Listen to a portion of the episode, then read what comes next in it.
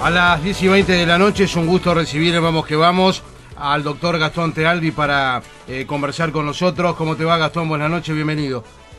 ¿Qué tal Oscar? Un saludo a todo el equipo y un abrazo a la audiencia también. Espero que esté bien. De- del mismo modo. Bueno, ¿cómo estás? Bien, por suerte bien, todo tranquilo, trabajando eh, ya el, el día lunes después de que pasó la elección, así que, que por suerte todo bien y todo encaminado. Claro. ¿Se puede decir vicepresidente de la AUF? Bueno, sí, nu- nu- nunca lo dejé de ser.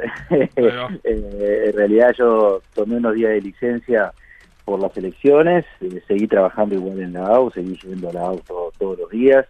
Estoy yendo actua- actualmente porque la, la licencia era solamente hasta el día de la elección, con lo cual eh, hoy estuve en la AU, tuve una reunión con, con Ignacio Rublio, eh, justamente para conocer un poquito el tema de la AU, donde me manifestó su intención de que continuara en el cargo. Pudimos hablar eh, in extenso por más de dos horas eh, con respecto a lo que es la política AU, con respecto a lo que es mi visión. Él me planteó también eh, la, la idea de él y su visión, visiones totalmente compatibles que de alguna forma hacen que en definitiva me haya solicitado la continuidad en el cargo y bueno, todo siempre lo he dicho y lo reitero, voy a estar donde me necesite y si el presidente y el consejo directivo en definitiva entienden que tengo que continuar, con mucho gusto lo, voy a hacer. Eh, a propósito, Gastón, de, las elecciones, como tú lo decías, que, que pasaron el, el pasado día sábado, eh, ¿qué sensación te, te dejó la misma? Obviamente, una vez conocidos los resultados, pero eh, tú, por supuesto, eh, ibas como, como candidato, eh, como vicepresidente de, Juan Pedro. Eh, ¿Cuál es tu reflexión y qué sensación, con qué sensación quedaste? No, la, la sensación de, de- de tranquilidad, de tranquilidad en el sentido de que se intentó trasladar el mensaje al socio de lo que era la alternativa que nosotros estábamos planteando, la tranquilidad en el sentido de que una vez que se conoció el resultado electoral, eh, es como si el socio hubiera hablado, y yo creo que en ese sentido nosotros tenemos que saber escuchar al socio, y desde ese mismo momento, como lo dije, eh, en unas palabras que pude dar justamente esa misma noche, eh, desde ese momento ya no hay más candidatos, no hay más grupo político, ni agrupaciones, ni listas, hay solo eh, un único objetivo y una única cosa importante que es la institución, que es Peñarol, y creo que todos nos debemos abocar de alguna forma en trabajar por Peñarol, en ayudar al presidente, en ayudar al consejo directivo a que Peñarol cada vez sea más grande y en el, también en el entendido de que eh, una buena presidencia de Ignacio Rubio es en definitiva eh, algo bueno para Peñarol, lo que sea bueno para él es bueno para el club y si al club le va bien, no va bien a todos, así que en ese sentido eh, mirando para adelante y trabajando y redoblando esfuerzo como siempre. Este, ¿Hablaste con, con Evaristo después de las elecciones, eh, Gastón? Sí, sí, sí, sí, sí, sí. De hecho, hablé en el día de hoy también. Eh, yo tengo muy buena relación con Evaristo, más allá de, de- de cualquier diferencia, que las diferencias son políticas, es un poco lo que hablaba hoy con, con Ignacio. Eh, las diferencias que podamos tener siempre son políticas, nunca son diferencias personales. Eh, yo les he dicho a todos, ¿no? incluso en la campaña política, y ustedes lo saben bien, cuidé eh, no agredir, no pasar los límites, solamente plantear los temas desde el punto de vista de lo que es eh, conceptual desde el punto de vista político y en ese sentido como buenos peñarolenses siempre tenemos que, que plantearnos con, con un objetivo importante que es el club y por el club tenemos que tener buen relacionamiento entre todos y tener comunicación y diálogo que eso es lo más importante. Pero quedó todo bien. Sí, por supuesto, por supuesto. Bien. Eh, y en la charla, por ejemplo, con, con, con Nacho, eh, me imagino un, un resumen de lo actuado y lo, lo- lo- de lo planificado. ¿Te pidió algo en especial? Bueno, no, eh, en realidad lo que hablamos fue precisamente eh, de, ver cuál era la política de la AF. Obviamente él está en conocimiento de, qué es lo que sucede. Eh, él estuvo en el consejo directivo cuando yo era delegado. Eh, actualmente su delegado es Gonzalo Moratorio, quien va a continuar según lo que me comunicó en la delegación. Eh, obviamente lo, lo que me pidió es lealtad a la institución, que, que él sabe, es más, de hecho, eh, como ustedes bien saben también, yo ingresé a, a la delegación de la AUF siendo un delegado opositor y si algo eh, fui fue precisamente leal a la institución y yo creo que, que cualquiera que ocupe cualquier cargo tiene que velar por los intereses de Peñarol, no fijarse si es oficialista o si es oposición y obviamente seguir los lineamientos y directivas eh, que mande el presidente y el consejo directivo y en ese sentido yo siempre he actuado de la misma manera con un criterio 100% institucional y, creo que voy a seguir de la misma forma que, es como debe ser, ¿no? Eh, si hubiese ganado Juan, también te quedabas en la UF. Bueno, no, en realidad eh, Juan Pedro me había manifestado más de una vez que quería que ocupara eh, mi puesto en Peñarol, que de todas formas eh, eso era algo que íbamos a discutir una vez que asumiera la nueva directiva y obviamente no, no, podíamos, no podemos ahora tampoco hacer futurología, con lo cual eh, la verdad no sé lo que hubiera sucedido. Claro, claro. Bueno, volviendo al, tema de, la, de la selección, me parece que que, pasa por ahí, lo principal, para quizás en algún momento sorpresa, la evaluación. ¿Ya te juntaste con Juan Pedro en estos días? Sí, eh, me, he juntado, de hecho hablé hace un rato con él, porque también me parece una cuestión de orden eh, manifestarle lo, lo, que había sido la reunión con Ignacio Rubio, eh, tenerlo al tanto, ya habíamos conversado una vez que públicamente se había dicho, había dicho el propio presidente electo que que tenía la intención o la posibilidad de que continuara en el cargo. Conversé con él y bueno, él tomó a bien, le pareció una buena medida por parte de, Ignacio Rubio de que continuara en el cargo y la verdad lo tomó con muy buenos ojos. Bien, eh, hay algo más que me parece importante, que es quiénes van a estar de, de, la lista 10 en, en la directiva. Vos vas a estar en la AUF. De la fórmula Damián Juan, Claro, Juan, Pedro, no va a asumir. No va a asumir, va a ser presidente honorario que se va a nombrar justamente, eh, justamente cuando se asuma en Nacho y vaya a la asamblea representativa. Después queda Catino y, queda, Amaro. Y, queda, Amaro. Amaro, exacto. Sí, eh, primero que no sería tan categórico en que Juan Pedro no va a asumir, ¿no? Eh, ¿Pensás, que, íntimamente que puede asumir, Gastón? No, yo creo que puede asumir eh, eh, después, como es mi caso, ¿no? Yo el cargo lo voy a asumir. Eh, obviamente después, para poder ocupar el cargo en la AUF, obviamente yo tendré que pedir licencia y eso es lo que habilita justamente a que los suplentes puedan ingresar. En mi caso tengo como suplentes a Juan Salgado y a Armando Castaindebat.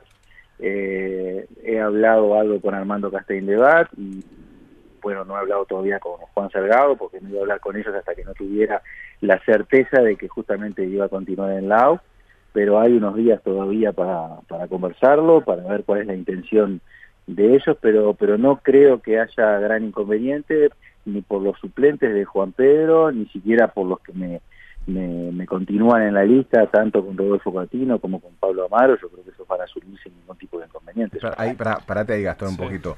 Me sorprendiste un poquito con esto de que más adelante Juan Pedro pueda asumir asumir eh, por eso. Su, su, su, silla este no no no no lo, que te decía Fabián es que puede asumir ahora la silla no ahora cuando comience esta gestión después perfectamente puede pedir licencia que para eso lo habilita el, ah claro como, como en un acto protocolar Claro, como, como, ah, como, ha pasado en otras oportunidades. pero, pero Juan Pedro no va a estar, no va a estar en la, en la dinámica. Mismo, o sea, en ah, la foto del día del 16 de eh, diciembre. mismo hay, hay un comunicado de hace cuestión de 42 horas este, con, con referencia, este, no sé por qué 42, 48 este, eh, la verdad no sé. Es la hora. Es la hora, es la hora. No, porque fue a las 2 de la tarde, yo qué sé. Eh, perdió, perdió matemáticas. No, sabes que era muy malo en matemáticas. Eh, en letras era, la verdad, no, por, no por golpearme el pecho, pero en letras era muy bueno. A mí me pasaba este, Claro, no, no, 48 horas, 48 horas. Pero lo bueno, lo bueno que me di cuenta solo, ¿viste, Gastón? Te dije, no sé por qué dije 48. Creo que todos nos quedamos callados. Claro, sí, para no pegarme. Y este, 24 por 2, 42. Claro, y este bobo que está diciendo. Este, no, y. Mm, ¿Comunicado de quién, perdón? un comunicado, a mí me llega, este, con referencia a la lista 10 donde Juan Pedro no iba a ser un cogobierno y que no iba a ser un asesor de, de, Nacho. Eso, a ver, salió también de ustedes, ¿no? honestamente yo no sé de dónde sale esa información. Yo, de hecho, hablé con Juan Pedro hace un rato, estuvieron, sé que estuvieron conversando hoy con, con, Ignacio Rubio. Han tenido, sí, más de una conversación telefónica. Sí, por, eso la, verdad esa fue una información que salió en la prensa, pero no, no, no, tengo conocimiento ni ciencia de que sea efectivamente. No, no, a ver, a mí me llega por, por WhatsApp desde gente que maneja comunicación. Ajá. ¿Me entendés? Yo para no decirlo al aire. Sí, sí, sí, sí te, entiendo perfecto, pero bueno. Eh, eh, y es directo, me imagino, el tema ahí. la, verdad, honestamente, no, no tengo no tengo conocimiento de eso. Yo creo, yo por lo menos puedo hablar por mí personalmente. Bueno, estuve hablando con, con Juan Pedro y ya te digo, estuvo conversando con Ignacio Rubio hoy. Y en lo personal, yo creo que obviamente tengo un compromiso desde el momento que me presenté una elección, que es de ocupar el cargo en el Consejo. Y bueno, en este sentido, si el presidente y, el Consejo Directivo entienden que eh, mi función para los efectos de, del beneficio de Peñarol es mejor en la AUF que en el Consejo, bueno, lo vuelvo a aceptar. Pero después con el resto de los demás, yo creo que todavía hay unos días como para poder ir coordinando y viendo quién va a asumir y quién va a ocupar cada lugar. Bien. En el caso que no pueda asumir Salgado, ni eh, Armando Castín de Bat, ni Ferreri. Ni, ni, Ferreri tampoco, ¿cómo es la forma de, asignar los cargos esos que dan este, vacantes? Eh, van hacia los titulares, porque los suplentes son es un sistema de suplentes respectivos, ¿no? cada, cada titular tiene sus suplentes. En la medida de que los suplentes se agoten, va hacia la lista de titulares hacia abajo. Entonces entraría... Y ahí queda la, lista 10 mejor parada respecto a las demás, ¿no? ¿Estamos de acuerdo? Sí, o sea, yo, yo creo que en ese sentido eso depende de quien quiera asumir. Eh, vos tenés, por ejemplo, en el puesto quinto a, Eduardo Febucherés, no sé si dije bien el apellido. Ese apellido era raro, Gastón, era difícil. en serio, nunca vi tanta consonante junta. ¿eh? ¿Viste, no? Si hubiera sido, jugador de fútbol para relatarlo. y después todavía la, la próxima titular es una trabajadora incansable, exactamente, Peñarol, que es Alejandra Mazurkiewicz, la claro. presidenta del fútbol femenino, que sería muy bueno también tener en el consejo, ¿no? Ahí están los cuatro. Y no, depende de lo que pase con los titulares y con los suplentes, ¿no? Eso es una cosa que se verá en estos días. Bien, este, ya sacándote de, Peñarol y metiéndonos en la... Bueno, hoy se tomó una decisión por parte de, las formativas de suspender ya la actividad. En, en formativa es una decisión que, que bueno, parecía inevitable. Sí, lamentablemente en el día de ayer estuvimos justo conversando con, Marcelo García, el presidente del Consejo Juvenil. Eh, esa, esa medida es para la A de formativas, no para la B, pues justamente de un tema de ascensos. Entonces la idea es que continúe jugando, pero, pero bueno, lamentablemente el impacto de, de la pandemia está siendo complejo como para poder continuar la actividad y lamentablemente se tuvo que tomar esa decisión. Y hoy, por ejemplo, Gastón, lo, decíamos en el arranque de, Vamos que Vamos, hay eh, cinco planteles que se hicieron hisopados, eh, Wander, Progreso, en el Estadio Centenario y el propio Cerro, y bueno, Plaza y Cerro Largo, que también se, hicieron hoy, este, en el resto de los días se van a hacer los que todavía tienen actividad en el intermedio, bueno, y en el caso de Defensores Sporting y Rentistas que han pasado para el día sábado. Eh, ¿Cuál es tu, tu pensamiento también sobre esto, que, que vuelven a hacerse hisopados ahora que se habían hecho allá por principios de julio, ¿no? Sí, nosotros eh, hasta ahora eh, se hicieron más de 3.000 hisopados, es lo que estábamos viendo hoy. Eh, realmente una cantidad bien, importante de, de hisopados, que, en realidad lo que estamos tratando de hacer obviamente es tratar de prevenir el contagio, más allá de que el hisopado es una foto de un momento determinado, pero pero eso no significa que cuando vos te hisopás no puedas estar contagiado y desarrollar la enfermedad unos días después. Entonces, eh, obviamente es una enfermedad complicada, es una enfermedad compleja. Hoy se hisoparon cuatro planteles en, el Estadio Centenario y después los dos planteles, tanto Plaza Colonia como Cerro Largo, se hisopaban en sus respectivas localidades. Y, en esa medida, bueno, estamos trabajando de, de, la mejor manera, incluso también vamos a dar a publicidad algunas medidas complementarias como para poder ayudar. Sabemos que el 18 de diciembre las autoridades van a hacer una evaluación de, todo lo que viene sucediendo y, obviamente lo que queremos es por todos los medios es que el nivel de contagios baje, no, no sé cuánto fue en el día de hoy. 299. bueno, en 6.000 y algo. Más o menos andan en esa media los últimos días. 6.000 y pico de test. Sí, está, está, estás en un promedio del 5% de, de más o menos la cantidad de test que hay, lo que es un promedio bastante alto, ¿no? Entonces, la verdad la situación es muy preocupante, entonces eso también depende de la responsabilidad de cada uno, de, la actividad o de la actitud individual y también desde el punto de vista colectivo eh, tomar las medidas que, que, se tengan que tomar para tratar de Mm. contener y que la actividad no se detenga. Gastón, yo sé que eh, eh, ahí está lo que vos decías, que la actividad no se detenga. El tema calendario nos ha complicado. Fíjate que el clásico, vos, vos tenés memoria pelado, Sí. o tenía que haber sido el 22 de noviembre. El sábado 21. 21 de noviembre, Sábado fíjate, 21 sábado está 21 y se va a estar jugando el próximo domingo 13 de diciembre. Fíjate todo lo que demoramos en Claro, jugar iba a este ser el pasado, lamentablemente por el fallecimiento del doctor Vázquez, se volvió a De- postergar. después diferentes circunstancias de COVID, suspensiones de fechas. Este, fíjate que recién se va a jugar este, este domingo de no tener Eh, co- sí, contratiempos. Este, todo lo que se demoró. Eh, esta No, y, situación. y- y estamos, Fabián, tratando de tomar medidas eh, a los efectos de, de que podamos terminar lo, lo antes posible, ¿no? Porque la verdad tenemos el problema también de la clasificación de las copas, Claro, claro. que, que ya estamos viendo que va a ser difícil que podamos llegar con los tiempos, entonces hay que buscar soluciones alternativas. Yo- a eso, te, a eso te iba a decir, Gastón, porque, Sí. por ejemplo, mañana está la reunión de la Mutual. Sí. Sí. para resolver el tema de la licencia. Y por otro lado, decís, che, no tengo posibilidades de que vos te tomes la licencia. Y por otro lado te dicen los jugadores, pero ya no podemos usar los vestuarios, no podemos concentrar, las burbujas por lo general ya son nocivas. Entonces, necesitamos también descomprimir esto, tomarnos 20 días, 15 días, como para decir, bueno, no tengamos circulación y volvamos el 5 de, de enero. Se entiende de los dos lados, de decir, no tenemos fecha y por otro lado es quizás en un momento meter este parate por lo que estamos viviendo a nivel Por de eso que, que está medio dividido el tema, obviamente. Sí, no- nosotros de, de nuestra parte, obviamente, y por lo que significa la, la clasificación de las copas internacionales, vamos a tratar de avanzar todo lo que podamos. Obviamente, tomando las medidas complementarias que hayan que tomar, que acá lo prioritario es siempre la salud, y en función de eso, después serán las autoridades sanitarias las que nos digan, en función también de la evolución de la pandemia, si hay que parar, si hay que seguir, hay que tomar medidas adicionales. Entonces, nosotros todas las medidas que tomamos las estamos tomando en coordinación justamente con las autoridades sanitarias, con la Secretaría Nacional de Deporte, con nuestro departamento eh, y nuestra coordinación de seguridad sanitaria. Y, y hasta ahora, bueno, eh, es lo que estamos tratando de, de hacer porque todos nos estamos acomodando a la medida de que la realidad va, va acompañando, ¿no? Porque a la medida que la realidad cambia, lamentablemente las medidas tienen que ser diferentes y estamos todos expuestos a esto, yo creo que no solo en el fútbol, sino en nuestra vida diaria, ¿no? Eh, por otra parte, que me parece importante, y esto lo hablábamos con el presidente nacional hace un ratito, José de Curnex, es verdad que ya estamos con el diario del lunes, ¿no?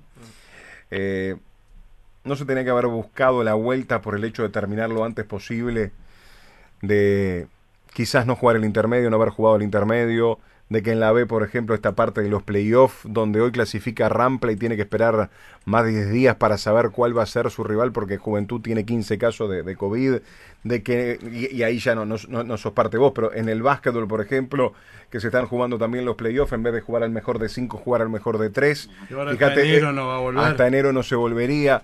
Digo, sé que es, es con el diario del lunes si hay contratos, y esto lo, lo hablamos con José, ya te digo, de Courneis, y el tema económico es importante, pero visto los resultados de pandemia, estamos tratando de terminar. Pero, Fabián, eh, yo creo que primero te contestaste vos solo, porque con el diario del lunes, ante una situación de pandemia que, que la verdad es inesperada para todos, eh, la verdad eh, es muy difícil poder proyectar No, no, está claro, nada. pero digo, digo a la hora de, haber tratado de terminar. Acuérdense Sí. cuando hablábamos con ustedes en marzo, cuando arrancó la pandemia, Sí, sí. No, Nostradamus eras. que, que yo le dije... Que- que vos dijiste agosto, ¿te acordás? y ustedes dijeron, es una locura. Y, Y al final- y- y comenzó- y volvió el 8 de agosto. Exactamente, comenzamos el 8 de agosto. Eh, lo cierto es que una opción podría ser no jugar el intermedio, pero ahí vos tenés los cuadros que están disputando el descenso, que precisamente la Claro. posibilidad que tienen de poder pelear, eh, el hecho de poder quedar en, en- en- en la primera división es precisamente los partidos del intermedio. Entonces, si vos sacás el intermedio, con un campeonato ya empezado, estás de alguna manera eh, generando inequidades deportivas que realmente era complicado, nosotros lo analizamos en su momento y entendimos que ese no era el camino porque en definitiva lo que no podemos es perjudicar deportivamente las instituciones. Entonces, eh, por eso se tomaron las decisiones que se tomaron y obviamente estamos todos expuestos a, este tipo de situaciones que, obviamente no son queridas, no son deseadas, pero estamos tratando de terminar como podamos y bueno, es lo que, lo que vamos a hacer. Fueron al Ministerio de Salud Pública como apelar ese, esa, esa sanción, ¿no? Sí, sí, se presentaron los... los- en realidad son descargos Sí. porque lo, lo que nos presentó el Ministerio de Salud Pública es la apertura de un expediente con un proyecto de resolución, no es una resolución tomada. Eh, para eso nos dan vista del expediente por 10 días hábiles, se contestó en tiempo y forma con los argumentos y en definitiva después será el Ministerio de Salud Pública el que, le- el que determine si hay que mantener la sanción, si la sanción se tiene que de alguna forma atemperar o, o- o directamente eliminar la sanción, pero bueno, será el Ministerio de Salud Pública el que determine. ¿no? Bien. Bueno, Gastón. A mí me queda una sí, pendiente dale. vinculada a Peñarol, porque durante la campaña electoral Ignacio Ruglio habló de Trochansky. Eh, Julio se va a incorporar a qué parte de, de la AUF?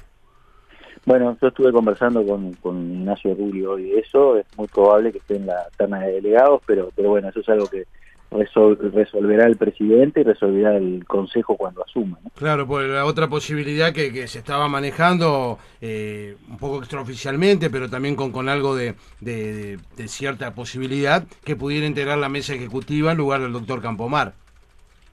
Sí, bueno, eh, yo creo que son todas posibilidades, pero eso yo creo que es resorte exclusivo del presidente y del nuevo consejo directivo, que son los que van a determinar quién va a ocupar cada lugar. Bien. Gastón, fuerte abrazo. Y, Igualmente. y después, después te llamo más sobre fin de año para que no hagas un pronóstico del 2021. Claro, eh, pero, pero no tan, como dijiste, de marzo a agosto, no. Lo único que te voy a pedir, lo único que te voy a pedir, que se termine esta pandemia. No, por no, favor, no. Por que, favor. que la- que- que- que el pronóstico, que la predicción sea mejor que esta. ¿eh? Lo que pasa es que este, este 2020 fue bisiesto, Gastón. Ah, Sí, bueno, tremendo, tremendo, tremendo. Para todo, para todo. No, para todo. Es verdad, porque aparte, eh, lo hablamos el otro día también al aire con los compañeros. No lo, no, no- no lo podemos considerar ni siquiera a nivel individual, porque quizás hay personas que le fue bien. Claro. La verdad, yo tengo un amigo que el otro día lo hablaba. La verdad, tengo un amigo que le fue bien. Me dice, chiquito, este, la verdad me fue bien, no me puedo quejar. El, el tipo trabaja en la salud, independientemente. Tenía un, la- un laboratorio que hace hisopado. No, no, no, no, no, no, no pasa, no pasa por no, de- de- en un laboratorio. Pudo haber sido. Es- pero él, es instrumentista. es. Este, en un momento le bajó, sí, incertidumbre. En un momento cuando se eh, eh, habían este, suspendido todas las operaciones. Claro. Después cuando se abrió, operó y operó, operó bien y trabajó muy bien. La verdad, muy bien. Y este y la señora sí trabaja para un laboratorio. Este, este, en este es que nos equivocamos de A la que profesión. le fue bien fue la señora. Claro, y le fue bien, estamos hablando justamente de eso. Y después diferentes situaciones puntuales que le pasó a la familia, de, de buenas cosas.